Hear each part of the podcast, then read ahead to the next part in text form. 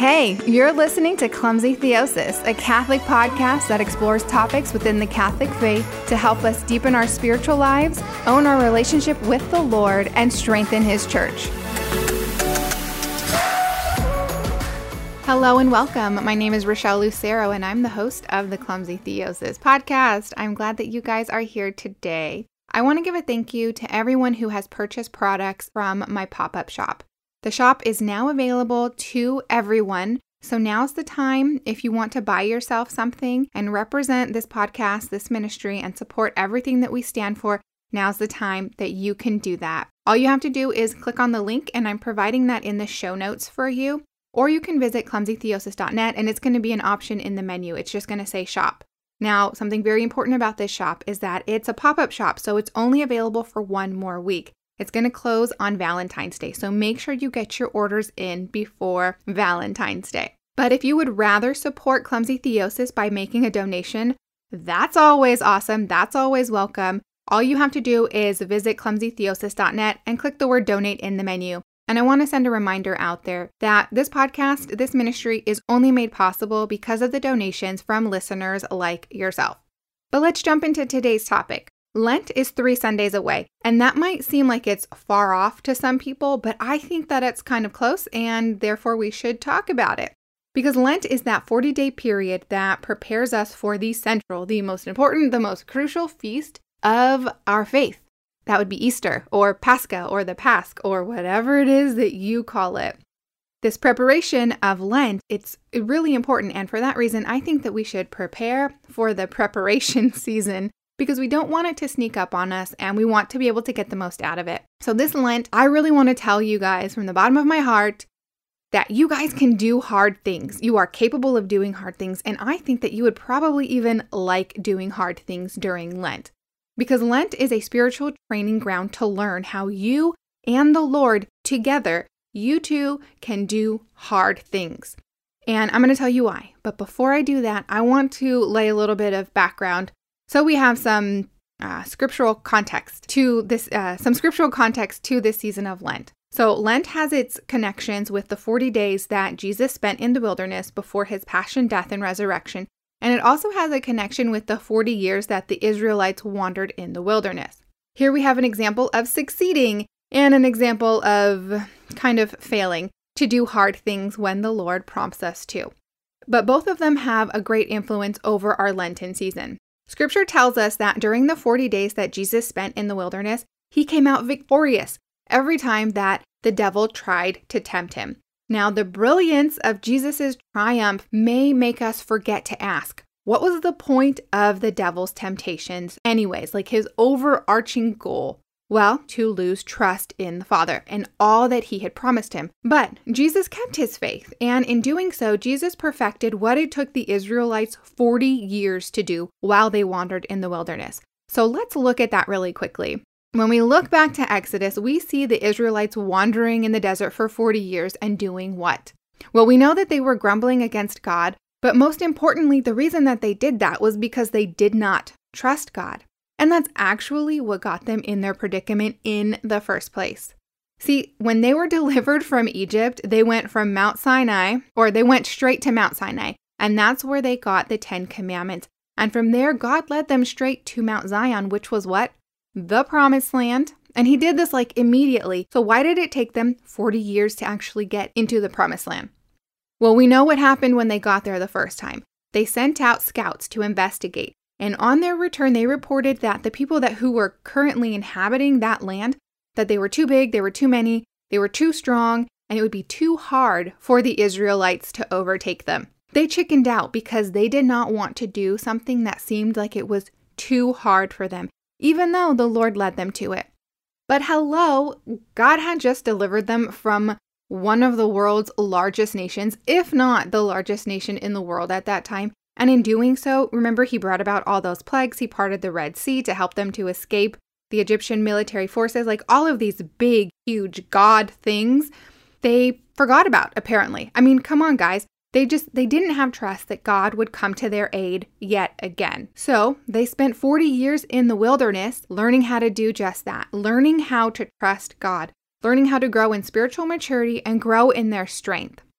But the part of their story that makes me cringe the most is when I apply it to myself and I think about all the times that I have not done the hard thing, when I have not done something that I thought was too hard because I didn't trust the Lord, especially if the Lord had prompted me or brought me to it and I chickened out and I got scared and I took the easy way out because I thought that it was too hard. And that's where the title of today's episode comes from because you can do hard things. Any hard thing in your life that the Lord leads you to, you can do.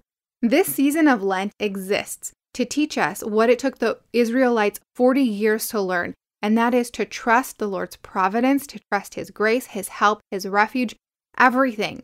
But also, importantly, don't forget this to trust our ability to do hard things with the Lord's help. Now, on the other side of all of these hard things that we've been called to do in our life, in our spiritual lives, on the other side of all of that is what I would refer to as like a metaphorical promised land. And I don't know about you, but I do not want to take 40 years to get somewhere, especially when it's right in front of my face, because I was too scared to trust in the Lord to help me, to guide me, to fight for me, to whatever, right? To just provide and be my God. And Lent is our training ground for us to learn how to do these hard things, to learn how to trust the Lord in them as well. Because let's look at the wilderness. Like the wilderness, it's rough, it requires mental, physical, and spiritual endurance.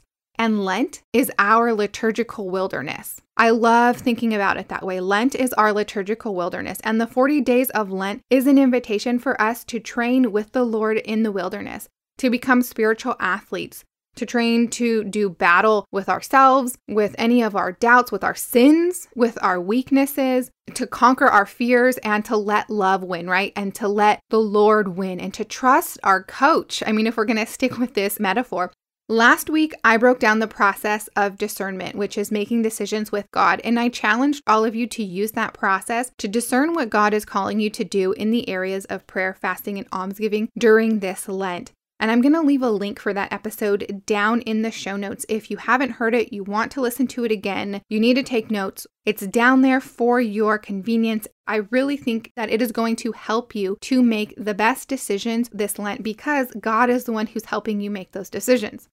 I know how it can be. I know it's hard for us to give up our creature comforts. I'm so on board with with that problem. And it's it is unfortunate, but the message that sometimes we receive from the pulpit or from the ambo is kind of lame. It's kind of like this bare minimum approach to Lent. And I get that our priests sometimes they they want to make sure that they don't discourage people from trying at all, but we need, or at least I know I need to be challenged. I need to be called and encouraged to go beyond what's comfortable. I need to be reminded that the Lord's grace is sufficient enough. So, as you've been outlining your Lenten practices, if you started last week with the discernment process, if you didn't, you can start now. Um, as you're outlining your practices, if you have been tempted or you are tempted to skimp or to take the easier option, I'm here to remind you that you can do hard things. Now, of course, you want to be prudent. There's going to be that person that, you know, has to object and say, well, you have to be prudent and you have to make sure that this.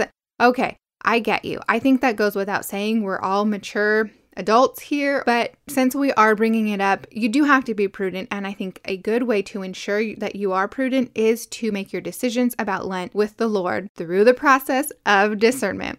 And before we finish up for today, there are a few things I want to mention because I think we need to be reminded because in oftentimes, I know for myself anyways, I forget these things. Okay, so the first is that what is hard for you might be easy for someone else and vice versa, and that is totally okay. So do not compare yourself with other people while you're making your commitments for this Lent and while you're trying to follow through your commitments for this Lent. You do whatever it is that God has led you to do. And as long as you've discerned with the Lord what you need to do, then I think you're pretty good. You're in a safe zone, but you just focus on the Lord and what He wants you to do. And piggybacking off of that last one, Lent is not about doing more. Let's not confuse it. It is not about piling more things onto your plate, but Lent is about being more. It's about being stronger or becoming stronger. It's about becoming more capable, uh, more spiritually mature, more intentional, and more present all of that. It's about becoming more, becoming closer to the Lord, even. Um, it's not about doing more. So don't fall into that trap of thinking you have to add all of these things onto your list of practices. It's about being more. And on that note, as we are trying to become more, we need to remember to be humble because humility is essential for our spiritual growth. And if you're thinking about what other people are doing, comparing yourself as better or worse or whatnot, or if you're even hoping that other people see you and what you're doing and how holy you are, you are totally missing the point. So just let's not do that, friends. Let's just let's be humble, right? Because it's that easy. Let's just be humble this Lent.